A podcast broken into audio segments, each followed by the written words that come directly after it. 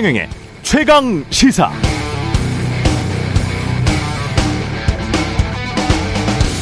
네, 대한민국 영업사원 1호의 외교 실적 얼마 써서 얼마 벌었는지에 대해서는 여야 의견이 대립되겠습니다만 얼마 썼는지는 숫자로 명확히 나왔습니다. 올해 정상 외교 관련 예산이 총 578억 원 사상 최고 수준이었다고 합니다. 긴축 재정 강조하고 국가 R&D 예산까지 대규모 삭감한다면서 정상 외교 관련 예산은 사상 최고 수준.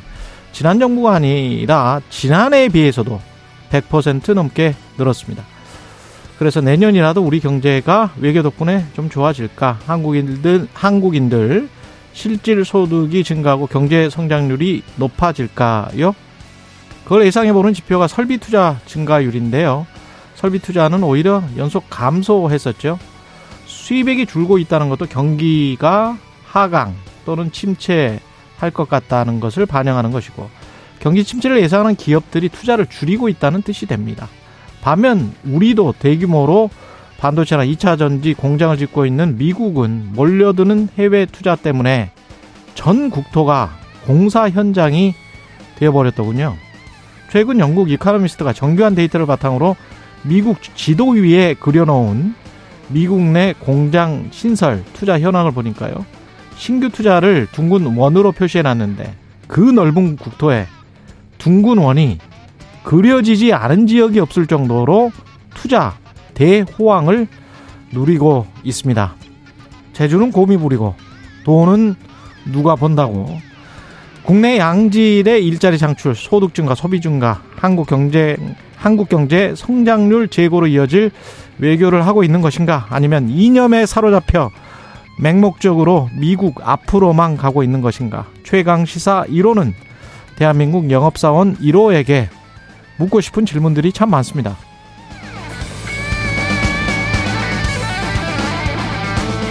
네, 안녕하십니까. 10월 12일 세상에 이익이 되는 방송 최경련의 최강시사 출발합니다. 저는 KBS 최경련 기자고요.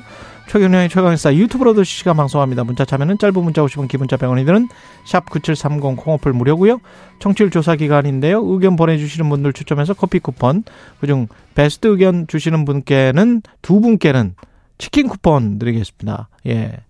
두 분 좋으시겠습니다. 전화 받으시면 최경련의 최강시사 잘 듣고 있다고 말씀 음, 부탁드리고요. 오늘 최강시사 홍익표 민주당 원내대표 유승민 전 국민의힘 의원 차례로 만나고요. 장윤선 신인규 장신 커플과 함께하는 장신 뉴스 준비되어 있습니다.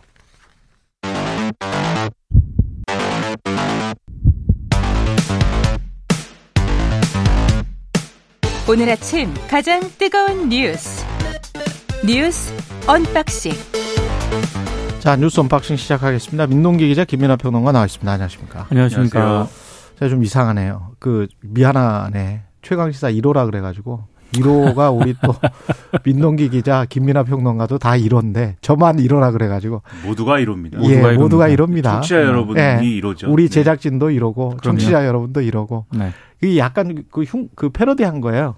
어 그 SBS인가 남자 1호가 여자 1호에게 뭐 이런 뭐 이런 거. 아 그걸 패러디한 예, 건가요? 근데 아. 예, 짝이었군요. 예 맞아요. 예. 서울 강서구청장 보궐선거는 민주당 진교훈 후보가 당선이 됐습니다. 네. 진교훈 후보가 56.52%를 얻어서요. 39.37%를 기록한 국민의힘 김태우 후보를 약 17%포인트 차로 따돌렸습니다. 언론들이 압승이라는 그런 단어를 붙이고 있습니다. 아, 이번 보궐선거 최종 투표율은 48.7%인데요. 많은 언론들이 지난해 6일 지방선거 때 강서구 투표율이 51.7%였는데 이거보다 낫다 뭐 이런 보도를 하고 있는데 일단 이게 강서구청장 하나만 선거를 한거 그렇죠. 아니겠습니까? 예. 더더군다나 이게 보궐선거기 때문에 예. 그런 점을 감안하면 상당히 높은 투표율입니다. 예. 이 민주당의 이재명 대표는 당분간 안정적인 당내 리더십을 확보할 것으로 보이고요. 어, 이재명 대표도 페이스북에 글을 올렸는데 아, 이번 선거 결과는 민주당의 승리라고 생각하지 않는다. 정치의 각성과 민생 회복을 명하는 국민의 매서운 해초리다. 이렇게 이제 입장을 밝혔고 이제 복잡해진 것은 여권인 것 같습니다. 일단 안팎으로부터 책임론과 함께 거센 쇄신 요구를 마주할 수밖에 없는 그런 상황인데요. 이 강서라는 곳이 야권 지지세가 강한 곳이기는 하지만 이런 점을 고려를 하더라도 17%포인트 격차 참패는 사실상 무리하게 공천한 것 때문 아니냐 뭐 이런 음. 지적이 나올 수밖에 없는 상황인데 결국에는 윤석열 대통령의 책임론이 불거질 수밖에 없을 것 같습니다. 그러니까 집행유예 확정 판결을 받고 구청장직을 상실한 김태우 후보를 지난 8월 사면 복권에서 출마의 길을 터준 거 아니겠습니까? 네. 네, 관건은 국민의힘 내부에서 과연 윤 대통령 책임론을 거론을 할 수 있을 것인가? 이게 관전 포인트인 것 같습니다. 국민의힘 내부에서 이 정도로 격차가 날 거라는 거를 직접적으로 이야기한 사람은 이준석 전 대표가 18% 포인트 이야기를 했었고 그렇죠. 간접적으로 방송 끝나고 나가면서 국민의힘 인사입니다. 국민의힘 인사가 이야기한 거는 10% 포인트 이런 이야기를 했었거든요. 국민의힘 내부에서도 질 것은 알았던 것 같아요. 예. 어제 뭐 왔다 갔다 하면서는 음. 사실은 상당한 격차로 질 수 있다라는 음. 내부에 이제 그 분석이 있다라는 예. 얘기들은 이제 있었습니다.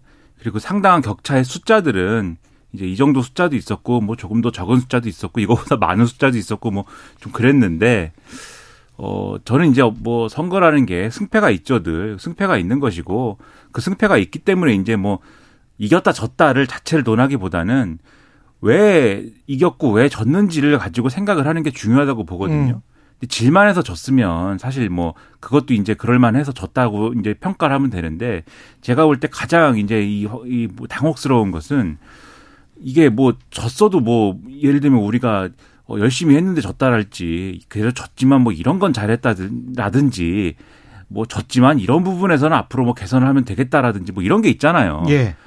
이 선거는 여당 입장에서는 남길 게 하나도 없는 선거입니다. 그러니까 음. 완패라는 말이 있지 않습니까? 완패한 선거이고 잘한 게 하나도 없는 선거입니다. 그렇게 평가할 수밖에 없어요. 그러니까는 후보가 후보가 정말 좋은 후보여서 이 후보를 잘 갈고 닦으면 다음번에 이 선거 잘 치를 수 있겠다 뭐 이런 후보였느냐. 처음부터 그런 후보가 아니었던 거지 않습니까? 음. 왜냐하면 이 후보로 인해서 이 후보가 이제 판결을 그렇게 받음으로 인해서 이 상실을 이 직을 상실함으로 인해서 치는 선거였기 때문에 후보부터 논란의 여지가 있는 후보로 시작을 한 것이고 선거 전술이 그러면 정말 기가 막힌 전술을 이제 펼치다가도 이 조건이 뭐 안 좋아서 그렇게 된 거냐 아니지 않습니까? 이 국민의힘에서 전략 전 전략을 잘 이렇게 짜는 분들도 다 아 이렇게 가면 안 되는데라고 하는 얘기를 다 하는 거잖아요. 전국적으로 소문이 나는 선거를 왜 치르지? 이렇게 다 얘기한 거 아닙니까? 불리한 조건이면은 지역 밀착형 선거 이런 거를 치러야 되는데 심지어는 충청도 사람들도 강서구청장 선거 얘기를 한다는 거잖아요. 했다는 거잖아요. 예. 자 그런 얘기 많이 들었습니다. 타지 사람들도 강서구에 가본 적이 없는 사람들도 강서구청장 선거 얘기를 한다 지금 음. 그 정도로 여당이 전국적 선거를 만들었다라는 거에 대해서 그 지면은 상당한 타격이 될 수밖에 없는 전략을 왜 썼을까라는 얘기 한다. 그러니까 이 전략 전술의 문제에 있어서도 어, 상당한 패착이 있는 선거였던 것이고 그런 것들을 종합을 해보면은 이 선거가 과연 여당에 남길 수 있는 게 뭘까를 생각을 해보면 그야말로 있을 수 없는 선거를 사실은 치른 음. 거예요. 그러면 그런 선거를 치른 이유가 뭘까를 생각을 해보면 결국은 이 모든 사태는 대통령으로부터 시작이 된 거거든요. 그렇죠. 대통령이 김태우 후보를 사면을 하면서부터 음. 여당은 그러면 김태우 후보를 공천하지 않을 수가 없는 상황이 된 것이고 김태우 후보를 공천을 하면서부터는 이런 방식으로 선거운동을 할 수밖에 없는 상황으로 내몰린 것입니다. 음. 그러면 결국 그 상황에 대한 평가를 스스로 하고 다음번에는 이렇게 하지 말아야겠다. 다음번이라고 하는 건 총선이지 않습니까? 예. 총선은 이렇게 치르지 말아야겠다는 그러한 어떤 방식의 혁신을 스스로 할 수 있어야 되는데 그게 가능하려면 대통령부터 변화를 해야 된다라고 하는 말을 안 할 수가 없는 거잖아요. 그러니까 대통령부터 변화해야 됩니다라고 여권의 핵심 관계자들이 이야기를 할 수 있느냐. 이게 그렇죠. 마치 홍길동전의 호영호부처럼 아버지를 아버지라고 부르고 형을 형이라고 부를 수가 없는 상황인 것 같아요. 네. 왜냐하면 나와서 이야기를 국민의힘 의원들이랄지 전현직 의원들이 계속 나오잖아요. 최강 시사에. 그러면은 사실 속마음은 다른 데 있어요. 다른 데 있는데 실제로 방송에 나와서는 그런 이야기를 못 하는 거죠. 지금 말한 것처럼 직접적으로 대통령을 거론을 못 합니다. 근데 국민들이 모를 것 같아요? 대통령을 거론하지 않는다고 해서 대통령이 실정을 하고 있고 국정 지지율이 낮고 뭔가 지금 너무 어 일방 통행을 하고 있다. 그것도 김기현 대표 체제를 거의 만들었다. 그러면서 그 이후에 거의 거의 꼭두각시가 아닌가라고 생각할 정도의 지금 행보를 보이고 있다. 그런데 여권은 제대로 말을 못 하고 있다. 라는 그런 느낌이 전혀 안 들 것 같습니까? 국민들에게? 그러니까 사실 오늘 그거는 그거는 큰 착각이에요. 방금 말씀하신 그런 예. 어떤 그런 취지의 그 글을 예. 그 동아일보의 김순동 논설위원이라고 있습니다. 김순동 논설위원. 예. 예. 그 비슷한 취지의 오늘 칼럼을 썼습니다. 아무리 여론을 이렇게 억누르려고 해도 다 알아요. 근데 이제 선거 직전이었기 때문에 예. 사실은 이제 그 이 여당 소속의 정치인들이 할 말 못했을 수 있습니다. 그러면 언제 해야 그, 되느냐? 그 전에라도. 그, 그 전에도 못했어요. 제가 예. 그렇죠. 그런 건데 제가 예. 드리는 말씀 뭐냐면 지금까지 못했으면 이제 언제 해야 됩니까? 이제 음. 해야 되죠. 이제. 지금부터 해야 되죠. 제가 이 늘 드리는 말씀인데 저희가 이런 얘기하면은 또 국민의힘 내부에 기분 나빠하는 분들이 있어요. 음. 제가 구체적으로 말씀 안 드리지만 예. 이저 사람들 또 우리 욕하는 거 욕하는 재미로 방송하는구나 이렇게 생각하시는 분들이 있는데 아, 그거 그렇게 생각하시면 안 돼요. 그렇죠. 또. 그게 예. 아니라 제가 드리는 말씀이 뭐냐면 오늘 또 이 특히 또 이 신문이라는 데는 논조가 있는데 이 정부 여당 지금 윤석열 정권이 굉장히 어쨌든 이 논조는 다 존중이 돼야 되는 거니까 예. 우호적인 논조를 가지고 있는 조선일보라는 신문이 있습니다. 사설 제목이 제가 사설 제목만 예. 말씀드릴게요. 예. 사설 제목이 대통령이 변하면 전화 위복 그렇지 않으면 설상 가상 이게 제목이에요. 이 제목을 제가 이게 압축한 제목이지 않습니까? 제가 어떤 그 시장의 언어로 그러니까 시장 바닥의 언어로 바꿔 말하면 이런 얘기 아니겠습니까? 대통령님 정신 차리지 않으면 우리 큰일 납니다. 이런 얘기잖아요. 예. 이제 대놓고 쓰는 시점인 거예요. 그러면 예. 이 얘기를 용기 있게 근데 그 전부터 해- 그랬어요. 그렇죠, 사실은. 사실. 그렇죠. 동아일보는 그 전부터 계속 그랬었고. 그렇죠. 예. 그리고 신문들이 보수 언론들이 때 되면 그 얘기 다 했습니다. 보수 음. 언론들도. 그렇죠. 그러면은 이제 여당도 이제는 그 얘기를 할 때가 온 거예요. 그럼 사실 이렇게 결과가 이제는 손에 잡히는 결과가 나온 거잖아요. 음. 이 지금부터 그래서 김기현 대표를 위시한 당 지도부가 대통령실에 용산에 이제 할 말 하고 이제 우리 바뀌지 않으면 안 됩니다. 이 국정 기조를 바꿔야 됩니다. 모든 신문들이 사설을 그렇게 썼습니다. 국정 기조 바꿔야 된다. 예. 이 국정 기조를 바꿔야 됩니다. 당장 발등에 떨어진 불부터 끄고 총선 대응은 지금까지와는 완전히 다른 기조를 하지 않으면 안 됩니다. 총선을 망하면 총선을 망하면 윤석열 정권은 그 다음이 없습니다. 이걸 가지고 설득을 하지 않으면 안 된다라는 거를 지금 느끼지 않으면 안 된다라는 겁니다. 그거 못하면은 이거는 큰일 나는 거예요 여당은. 예. 그러니까 사실 조중동 오늘 사설을 보면 거의 그, 그 전에 했었어야 될 말들을 선거 전에 했었어야 될 말들을 이제는 이제 상당히 결과가 심각하다 보니까 이제 그 부분을 다 얘기하고 있더라고요. 이를테면 뭐 전 정권 탓 이제 그만해라. 예. 뭐 이런 취지의 내용도 있고 그리고 야당의 협조를 끌어내야 한다. 뭐 이런 네. 내용도 있습니다. 근데 이건 사실 그 정도도. 지극히 상식적으로 예- 상식적으로. 해야 될 그런 얘기였거든요. 예. 근데 이제 지금 상황이 매우 심각하다라는 거를 오늘 조중동 사설이 좀 보여주는 것 같습니다. 예. 그동안에 그리고 그 사실은 언론이 한 6개월 정도는 최강 시사도 그랬었는데 사- 취임 이후에 6개월 정도는 그냥 보고 이 일종의 이제 허니문 피리어드라고 생각을 해서 정부가 어떻게 하는지 윤석열 대통령이 어떻게 하는지 가급적 비판을 좀 자제해 왔거든요. 사실은 저도 그랬었고. 근데 지금 거의 2년 가까이 되어 가는데 그 상황에 관해서 계속 치장하려고 하고 칭찬만 하려고 하고 아니면 이상한 무슨 뭐 뭐가 패션이 어떻네 뭐가 완판이 됐네 그런 이상한 기사만 퍼뜨리면서 대통령이 눈과 귀를 막고 있었던 것이 아닌지 언론이 그렇죠. 그런 부분들도 자체적으로 한번 생각을 해보셔야 될 것 같아요.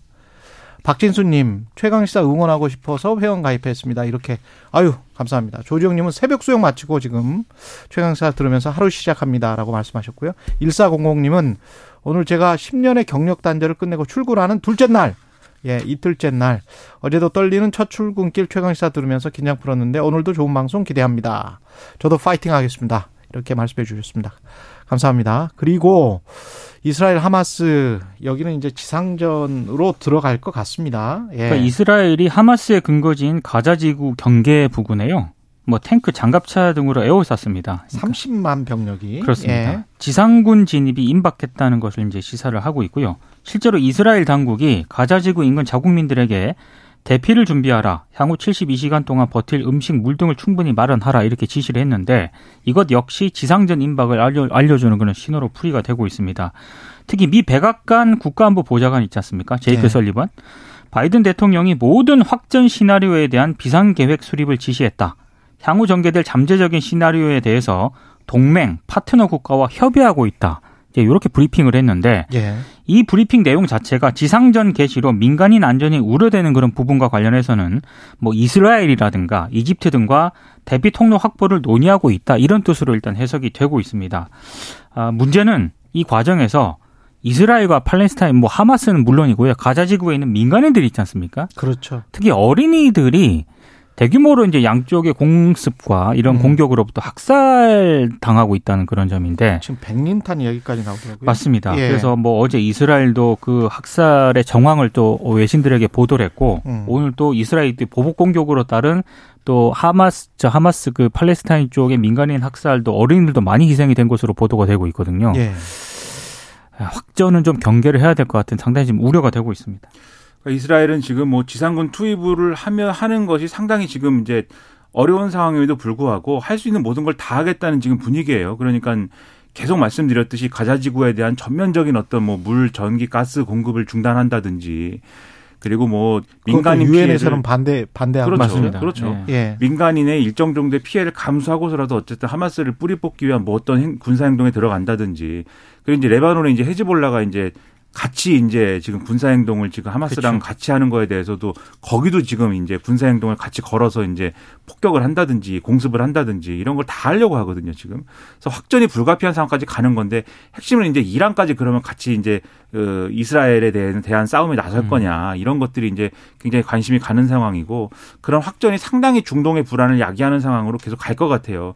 그런 것들이 장기화될 수밖에 없는 상황이 되면 이게 단지 이제 그 중동의 비극뿐만이 아니라 우리의 경제라든가 이런 것들에 영향을 줄 수 있는 거여서 상당히 걱정이 많이 되는데 정말 지금 가슴 아프고 우려스러운 건 지금 말씀하신 대로 이제 팔레스타인에 있는 그 주민들 특히 이제 어린 아이들의 어떤 그 사실상의 학살이죠. 그러니까 하마스의 이스라엘에 대한 학살 그리고 또 현지의 학살 이런 것들을 지금 일종의 공포를 조장하기 위한 쌍방이. 어떤 방식으로 예. 인터넷에 막 지금 막 전시하듯이 올리고 막 이러거든요. 지금 하마스가. 아, 좀 심하더라고요. 그러니까 그런 것들이 상당히 지금 악영향을 주고 있고 그러다 그런 상황인데 또 제가 또 인상 깊게 본 것은 백악관이 브리핑하고 뭐 이런 국무부에서 브리핑하고 하는데 또 미국 기자들 손 들고 좀 물어보더라고요. 예. 당신들은 ham, 팔레스타인 어린이들이 학살될 때는 이렇게 안 하지 않았느냐. 그러니까 사실 그것도 이제 용기 있는 질문인 것인데 아. 그러니까 그런 것들이 또 눈에 띄기도 하고 그런 질문도 할 수 있는 미국의 언론의 어떤 분위기가 또 한편으로는 또 부러운 느낌도 부럽죠. 들고 여러 가지 네. 느낌이 드는데 결국은 국제사회의 어떤 리더십이 발휘돼야 되는 어떤 시점이고 그걸 통해서 평화를 어쨌든 강제해야 되는 조건임에 분명합니다. 근데 그게 발휘가 안 되니까 그게 발휘가 안 되는 조건에서는 모두가 피해를 입을 수밖에 없고 모두가 비극을 끌어안을 수밖에 없는 조건이어서 근데 너무 걱정이 많이 됩니다. 다만 한 가지 분명한 거는 미국과는 다른 유럽연합도 그렇고요. 그렇죠. 어, 중국도 중립, 중국 러시아도 중립이고 예. 어, 특히 이제 유럽연합 같은 경우에는 물론 하마스 공격에 대해서도 비판적인 입장을 냈습니다만 음, 이 하마스 공격에 대한 보복으로 이스라엘이 가자 지구를 전면 봉쇄한 거 있지 않습니까? 그렇죠. 이것도 반대한다는 입장을 밝히고 있습니다. 유럽 연합은 그러고 있습니다. 그렇습니다. 그러니까 예. 미국 유엔뿐만이 아니고 유럽 네. 연합까지도 유엔, 유럽연합 이렇게 다 미국과는 좀 또 다른 노선을 걷고 있기 때문에 예. 이것도 좀 눈여겨볼 필요는 있는 것 근데 이제 같습니다. 걱정되는 게 뭔가 액션이 가능해야 되는데 안 하거나 이스라엘의 보복이라든가 이런 걸 지지하거나 둘 중에 하나거든요. 지금 그렇죠. 분위기가. 그렇죠. 예. 그러면 이게 사실 안 하니만 못한 게 될 수 있어서 걱정이 큽니다. 이게 싸움을 멈추게 해야 되긴 합니다. 왜냐하면 지금 뉴욕타임즈에 오늘 심상치 않은 칼럼이 하나 올라왔는데 저는 이게 정치공학적으로 맞는 분석이라고 하는데 잠깐만 소개해 드릴게요. 하마스가 어, 이스라엘이 자기들이 그렇게 테러를 하면 하마 이스라엘이 이렇게 강력하게 나올 줄을 몰랐을까? 음. 일 알았다. 알았죠. 무조건 알았고 지상전을 전개하면 엄청나게 길어질 가능성이 있었고 있고 그게 헤즈볼라랑 이스라엘이랑 싸우는 그런 상황 몇 년 동안 싸우는 그런 상황으로 갈 가능성이 높고 그러면 국내 정치적으로는 일 하마스는 국내 정치 가자와 서안에서 오히려 정치적으로 공고해지는 상황이 그렇죠. 된다. 네. 이 지금 지정학적으로 아랍권이 이스라엘이랑 많이 붙었는데 그걸 완전히 분리 유리시켜 버릴 수 있다. 음. 그래서 오히려 전쟁을 확전하는 게 하마스의 전략에 넘어가는 것이다. 조심해라. 중지하는 게 맞다. 라는 칼럼이 나왔습니다. 그래서 그런 것들은 미국 정가에서 막 많이 보고 있겠죠. 하여간 그런 그 계산들이 다 있기 때문에 이건 뭐 단지 뭐 보, 보복을 해야 된다 하마스에 보복은 충분히 한 것 같아요 사실은. 네, 예. 네타냐후와 예. 하마스의 적대적 의존 관계에 따른 이익 예. 나머지는 다 제가 봤을 때 손해인 것 같습니다. 예. 팔레스타인 주민과 이스라엘 국민들의 피해만 있는 거죠. 예. 여기까지 하겠습니다. 뉴스 언박싱 민동기 기자 김민하 평론가였습니다. 고맙습니다. 고맙습니다. KBS 일라디오 최경영의 최강 시사 듣고 계신 지금 시각 7시 40분입니다.